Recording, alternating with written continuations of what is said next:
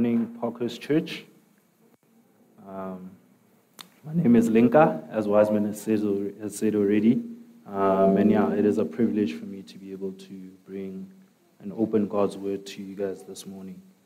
Uh, happy Mother's Day to all the mothers. Am I shouting too? Happy Mother's Day to all the mothers. Um, yeah, I hope you guys are spoiled today and that you have a really lovely day. Uh, we are blessed to have you guys. Um, every now and again, I tend to think about what is going on in the world, and I always ask myself, like, what, like, what's going on? There seems to be so much chaos. There seems to be so much disorder. I mean, we can think of a lot of examples. Um, here in the Parkhurst area, a prevalent one that we see just as you step outside is homelessness? A lot of homeless guys, a lot of guys just hustling, trying to make ends meet. Um, in our country, we see a lot of corruption. Um, we see things like Operation Dudula that's happening in Alex right now. Um, and it's basically xenophobic attacks. We see rape, we see murder, we see divorce, we see so many things. There's a lot of brokenness. Worldwide, we see that comedians being attacked on stage. Right? People are being slapped, people are being tackled. Um, but we also see wars. Um, we, we all know what we all know what's going on in Ukraine right now. Um, but the thing is, when we think about this disorder, about this chaos that, that always happens in the world, we always seem to, we really see ourselves in this, right? We always detach ourselves from everything happening in the world.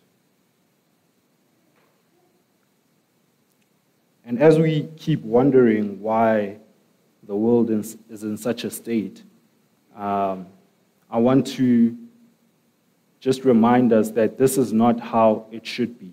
This is not how the world should be. But this also, what's going on in the world, isn't new. And as we look through Psalm 2 today, I hope that we see a picture of the hope that we can put our trust in. I'm going to read the psalm, so we're going to be spending our time this morning in Psalm 2. I'm going to read the psalm and then I'm going to pray and then we'll get into it. Psalm 2. I'm reading from the English Standard Version. Why do the nations rage and the peoples plot in vain? The kings of the earth set themselves, and the rulers take counsel together against the Lord and against his anointed, saying, Let us burst their bonds apart and cast away their cords from us. He who sits in the heavens laughs. The Lord holds them in derision. Then he will speak to them in his wrath and terrify them in his fury, saying, as for me, I have set my king on Zion, my holy hill. I will tell of the decree the Lord said to me, You are my son. Today I have begotten you. Ask of me, and I will make the nations your heritage, and the ends of the earth your possession. You shall break them with a rod of iron and dash them in pieces, like a potter's vessel. Now, therefore, O kings, be wise be warned, O rulers of the earth. Serve the Lord with fear and rejoice with trembling. Kiss the Son, lest he be angry, and you perish in the way, for his wrath is quickly kindled. Blessed are all who take refuge in him. Let's pray. Heavenly Father, we just thank you for your word and all it means to us today. We pray that you may just ready our hearts for your message this morning. Um, I pray for myself, pray that I may just bring your word and explain it in a way that brings you honor.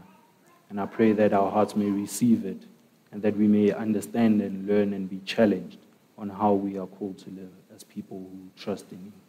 In Christ's name I pray. Amen.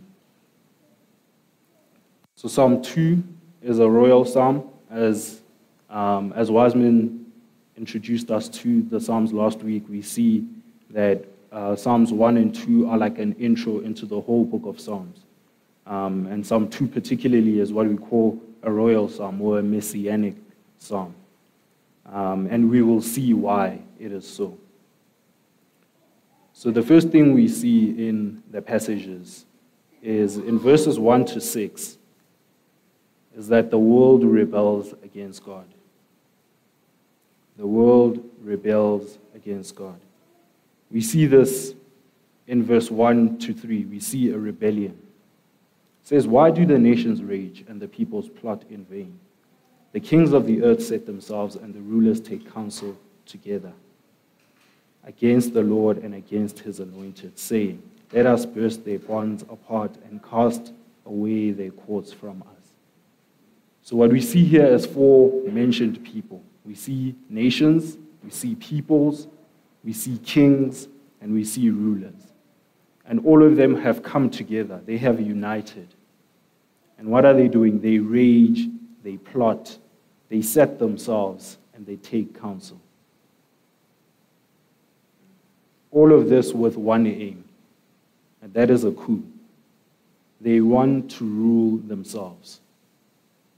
They aren't just plotting against the Lord alone, though, but they're plotting also against his anointed, his appointed king, the one chosen by him. They want to burst their bonds apart and cast their cords from them. They do not want to be ruled by God. They do not want to be under his commandments. They do not like their consciences being ruled by his law. They want to be kings. They want to be kings over him. They want to determine for themselves how they should be allowed to live. We see the vanity of all of this, though, in the psalm. Verse 1 opens with why. Asks two rhetorical questions. Why do the nations rage and the peoples plot in vain? This why points to the use, uselessness of the acts. All of this is doing nothing against a sovereign God a God possessing supreme or ultimate power, who created everything and is in control of the whole of his creation. They are plotting against him, the one who knows everything, the one who knows their thoughts, the one who knows what's going on in their hearts. They're trying to put together plans against him as if he doesn't know. They are trying to come up with a game plan for the one who knows all game plans, including theirs. This is comedic, really, if you think about it. And it is indeed all in vain. We see in verses 4 to 6 how the Lord responds to them. He who sits in the heavens laughs, the, the Lord holds them in derision. Then he will speak to them in his wrath and terrify them in his fury, saying, As for me, I have set my king on Zion, my holy hill. There's this podcast that I listen to, um, that I've been listening to over the last couple of months. It's called Real Dictators. Uh, and it's basically a podcast about like real life dictators and everything that happens. And it's always surprising that when, whenever the dictatorships crumble and fall, or as they're about to crumble and fall, everyone, when everyone around them is plotting and forming allegiances to bring them down, the dictators run. They hide. They try to get their families out as quickly as possible to safety, all while using the last bits of influence to try and remain in power. That is not what the Lord does here. Like I said, this is comedic. Like, really? Really? They're trying to do this against the Lord? The Lord, in fact, laughs at them. He mocks them. That's what holds them in derision means. He mocks them. He doesn't take their attempts to overthrow him as threatening in any way at all and so he laughs. But when the Lord laughs, It's not a laugh that brings joy. He's, he then speaks to them, and they are terrified. He reprimands them and reminds them that there is already a chosen king. And that leads me to the next point. We see that in verses 7 to 9 that God has already appointed this king. It says, I will tell of the decree. The Lord said to me, You are my son.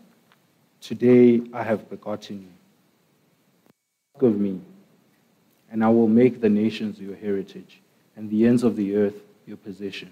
You shall break them with a rod of iron, and dash them in pieces like a potter's vessel.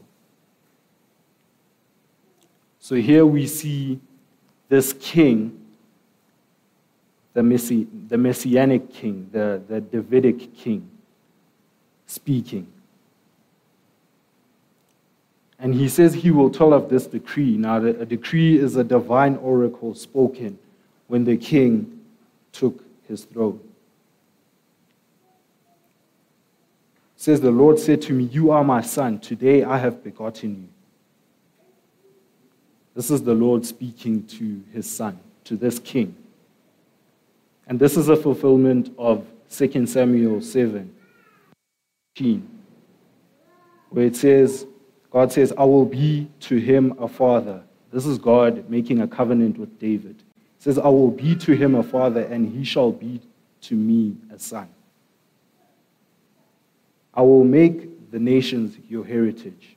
The nations meaning the Gentiles, people outside of the nation of Israel.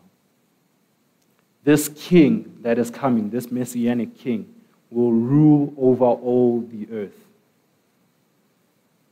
this king, the anointed, he declares here his rights of sovereignty and warns the traitors of their doom. You shall break them with a rod of iron and dash them in pieces like a potter's vessel. They will be completely destroyed. I don't know if you've ever seen uh, a, a potter's vessel, like a vase. If, if if you smash it, it, it becomes completely destroyed. He will use the rod of iron to do that. He will rule. The word break in the Septuagint, the, the Latin translation um, of the Old Testament, it, the word breaks it, there uh, can be translated in you shall rule. So he shall rule over them. And this rod Think about a, a shepherd's staff almost. Can be used as both something to protect, but also something, a weapon against enemies. And, and the fact that it says it will be an iron one details its superiority. With it, with this iron rod, he leads, he protects, and he destroys and with it he will rule over all. He has a right to be king and the power to conquer. And that includes power and superiority over the rebels as well. Spurgeon puts it like this Charles Spurgeon, the old English preacher, he says, Those who will not bend must break. Those who will not bend must break. And so now, what are the rebels to do? Where should they turn? Should they abandon their plans? And then what? We see in verses 10 to 12, we see that the vanity, we see the vanity of the efforts of the people that rebel against God and how they respond. Rather than being given an ultimatum, they are given an invitation the only way they can respond is to surrender to the king. Verse 10 says, Now therefore, O kings, be wise, be warned, O rulers of the earth. Serve the Lord with fear and rejoice with trembling. Kiss the Son, lest he be angry and you perish in the way, for his wrath is quickly kindled. Blessed are all who take refuge in him. This is an advice to the kings. says, Be warned, be wise. They, in this moment, should turn to wisdom. And they should do it now, for his wrath is quickly kindled. The nations and the rulers from verses 1 and 2 are offered their only hope.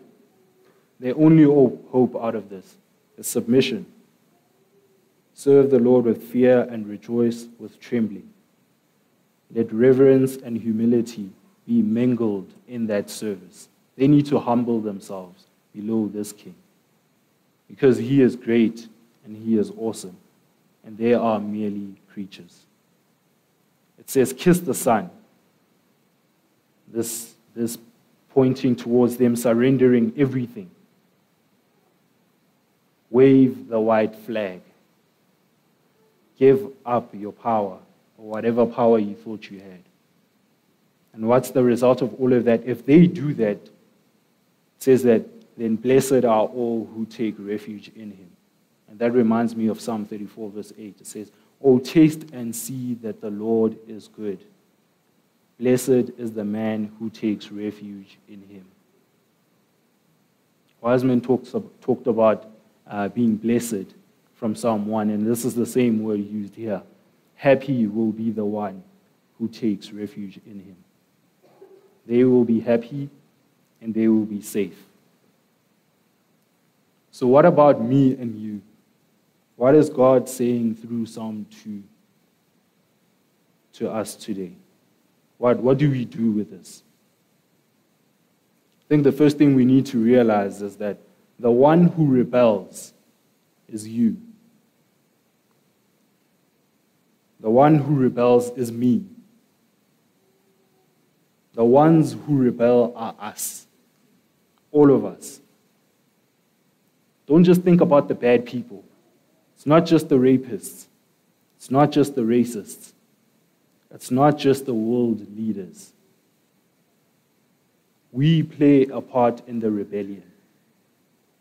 We rebel individually, we rebel as a city, we rebel as a province, we rebel as a nation, as a continent, as man. All of us rebel. We want to rid God out of our lives because we want to be our own kings. We want to come up with our own rules. We too want to burst God's bonds apart and cast his cords away from us. It is in our nature. We are utterly sinful. We hate the rules and we want to do away with them. Joel James, uh, a, uh, a pastor here in South Africa, said in his book, Who is God?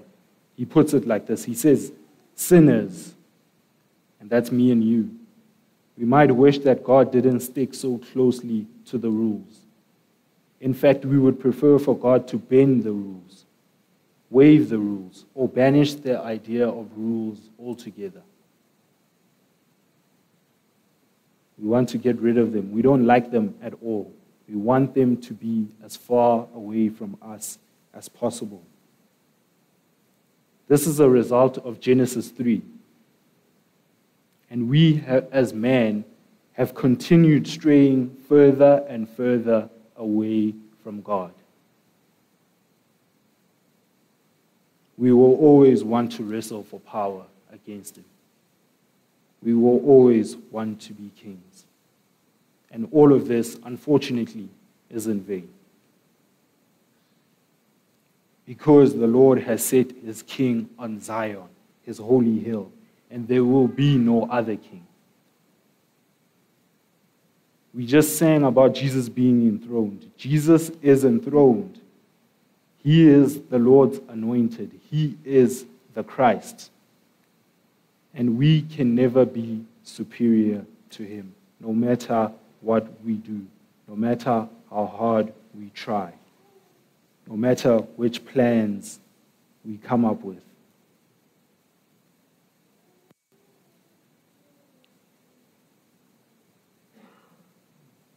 The passage, um, Psalm 2, I just want to I just wanna explain something in Psalm 2, verse 7.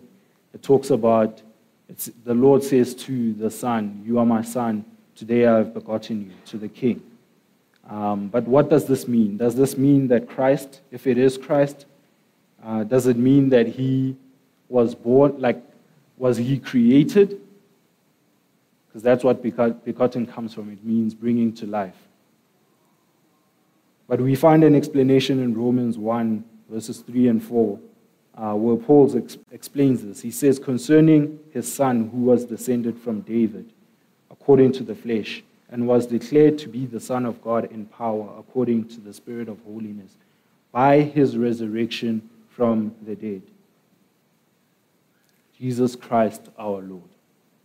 Now, what Paul is saying here in verse 4 is that um, Jesus was declared by God the Father to be the Son of God in power when he was raised from the dead and installed at the right hand as the Messianic King as the eternal Son of God. We have to realize this. It would be wrong doctrine and wrong understanding to think that Jesus only became God's Son at that point.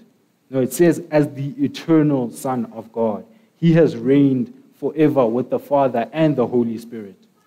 But this verse here refers to Jesus as the, as the God man reigning in messianic power. Son of God, that term was a Jewish title for the Messiah. And this reign began, or i.e., was declared or initiated at a certain point in salvation history, i.e., when Jesus was raised from the dead through the Holy Spirit, according to the Spirit of holiness. Christ's great power is always connected to the holy, to the holiness of the Holy Spirit as he works in the new covenant age. So it's not a mistake. Like he, he was begotten as Jesus Christ, the God man. When he took up his reigns as the messianic king, when he resurrected through the power of the Holy Spirit, that is when he became the Messiah. That, that is when it was declared to him that he was the Son of God, or finalized, if I may say. But how, do we, how else do we know that the king that Psalm 2 talks about is, in fact, Jesus? Well, Acts 13 33 says, This he has fulfilled to us by children, to us their children by raising Jesus, as also it is written in the second psalm You are also my son, today I have begotten you. So Paul is saying here that the second psalm, the one we just read, he says that it is about Jesus. It, it is about the risen Christ. We also see in Acts 4 25 to 27, it says, Who through the mouth of our father, our father David, your servant, said by the Holy Spirit, Why did the Gentiles rage and the peoples plot in vain? The kings of the earth set themselves, and the rulers were gathered together against the Lord and against his anointed. So he's quoting Psalm 2 there. But he goes on to say, it goes on to say, For truly in this city, where they were gathered together against your holy servant Jesus, whom you anointed, the anointed one, both Herod and Pontius Pilate, along with the Gentiles and the peoples of Israel. Huh? Did you guys see that? There those four again. We see Herod Antipas, the king, the kings. We see Pontius Pilate, the governor or the ruler. We see the Gentiles, the nations. And we see the peoples of Israel. That's exactly what Psalm 2 is talking about. Psalm 2 is pointing towards this. They all came together against Jesus. And so this messianic king can only be him. What did they do? They killed him, they killed the Christ. That is why we know that this king is Jesus, because scripture clearly tells us so. So he was killed, he died, But it didn't stay like that. He then resurrected and is now seated at the right hand of the Father. Resurrected, ascended, seated at the right hand of the Father. Jesus is declared to be the Son of God with power. And because of this, there are a few implications. If Jesus is sitting at the right hand of the Father, it means that the nations are his heritage. It means that the ends of the earth are his possession. And it means that he will break them with a rod, with an iron rod and dash them in pieces like a potter's vessel. That still holds. That prophecy from Psalm 2 still holds. He will rule. In fact, he is ruling. He is sovereign. And no matter how much chaos there is in the world, no matter how much chaos there seems to be in the world, he remains in control. He is ruling over this world right now. He's ruling over me and he's ruling over you. So, what does this mean for me and you because of that? In light of this truth, what does this mean for me and you? It means that because we are the rebels, we are called to be wise. We are warned to be wise. Spurgeon says, It is always wise to be willing to be instructed, especially when such instructions tends to the salvation of the soul. It is always wise to be willing to be instructed, especially when such instruction tends to the salvation of the soul. Be wise. Be wise. Save your soul. Because we are rebels, it means that we should be warned. It means that we should kiss the son. Kissing the son, like I explained, means we should surrender everything to Him. Everything. We talked about the fact that in Genesis 3, sin caused us to be rebels against God, right? Caused the divide, separated us from, from our Creator. The good news, though, is that when Jesus came, he came to restore that broken relationship with God. He came to restore that relationship that was broken and draw us back to Him. In His death and resurrection, He takes away our sin from us in front of God, and his blood washes us clean. We are then able to be reconciled back to God in a way we were always meant to be. That is the gospel. God initiates that, and we live in light of that. This leads us to serve the Lord with fear and rejoice with trembling. I said earlier that let reverence and humility be mingled in your service. As you serve, as you respond in how you live your life, because of what Jesus has already done, you do so humbly. Why? Because we do this in response to understand, in response to understanding who He is, and in response to trusting in the finished work of Christ. There is nothing that we do there's nothing that we do. And so we have to trust in the finished work of Christ. We rejoice because this gospel, this good news, should bring us joy. There's no better news than that of Christ dying for our sins and that act reconciling us to the God who created us. We rejoice. And we serve the Lord because of this. We serve Him joyfully knowing that the work is done and that it is finished. We also serve, Him as we do this, we do this in humility, as I said, because we understand that we cannot claim any part of it. We were saved by grace. We cannot claim any part of it based off of what we do or what we did. And we then, as believers, as those who have put our trust in Him, we, we fight to live out this inward reality. This is all happening in the heart. This has all happened in the heart. But we have to fight to live that out each and every day of our life. Paul in Philippians 2:12 says, "Work out work out your salvation with fear and trembling." This doesn't mean that we have to be anxiously toiling and hoping that our works merit God's favor. No. This means that we demonstrate our faith day by day as we grow in our relationship with God and we trust that His Holy Spirit will help us and it will strengthen us as we do so.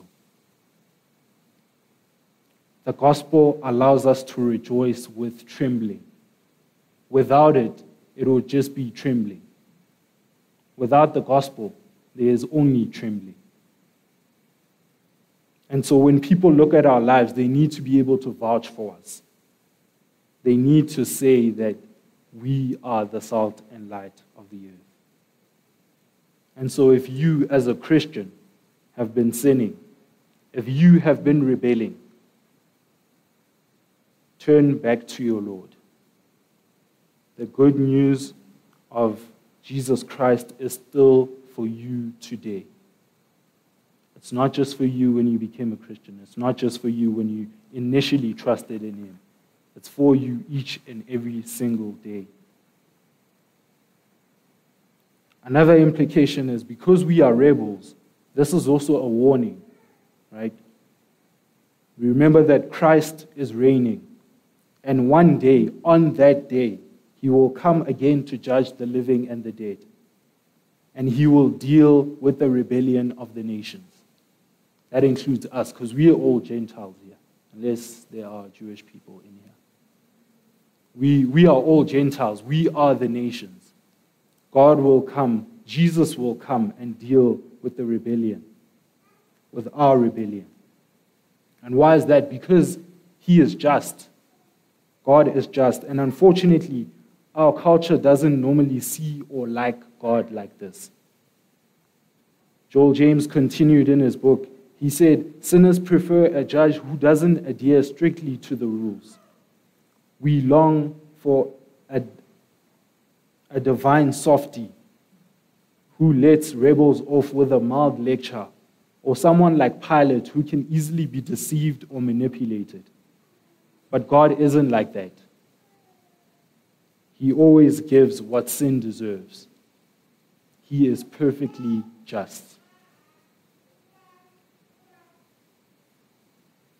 And, and, and while he is just, he is also patient because he doesn't lose his temper and lash out at the rebels.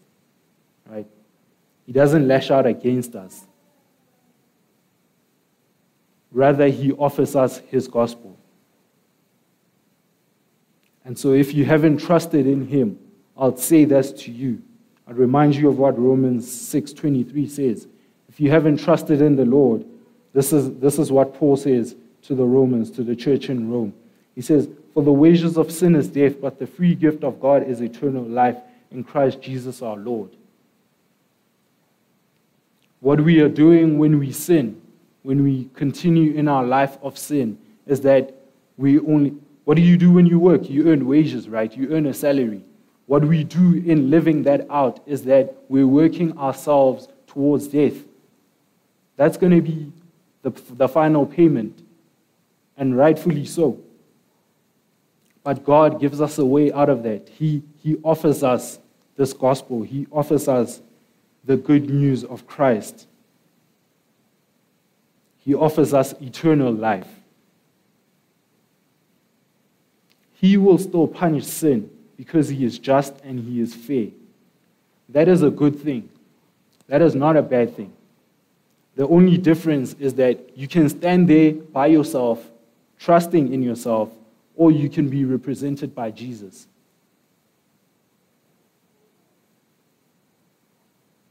What this will mean then is that the righteous, those who put their trust in Him, those who put their faith in Him and His finished work, they will be blessed because they would have taken refuge in him. Notice that it says that blessed are those who take refuge in him, the final uh, part of the passage. We want to take refuge in Him. He is the refuge. You're not taking refuge. You either take refuge in Him, you can't take refuge from Him. He's the one who's going to bring the judgment. John 3:16 reminds us of this. It says, um, "They will not perish. Those who trust in Him will not perish, but have eternal life." Refuge is only found in Him. The unrighteous, the wicked, will experience His wrath and anger, and they will perish. They will get their wages, and that is death. And so, a challenge to, from me to you, or from, from the word to you today, is if you haven't put your trust in Him, if you haven't taken refuge in Him, I invite you to consider that right now. You don't have to do anything. None of us have done anything. It is by grace you can and will be saved through faith, through true faith. And that can be your reality today. You just need to wave the white flag and believe that what he did on the cross was for you too. I challenge you. I plead that you may accept his offer today, that you may accept his gift. Our only hope as rebels is Jesus, and I pray that we may all accept his invitation and take refuge in him. Let's pray.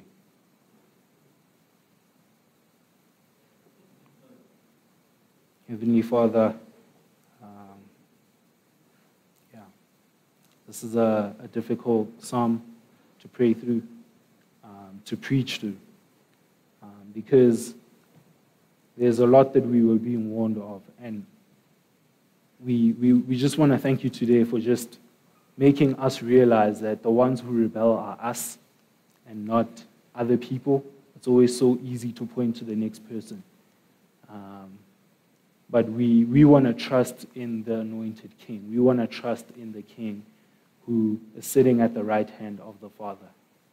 We want to trust in his finished work. And I just pray, Heavenly Father, that that may be a reality for each and every person sitting here today, each and every person listening from home this morning. I pray that we may run to you, that we may hold on to you, and that we may believe and trust in all that you have for us.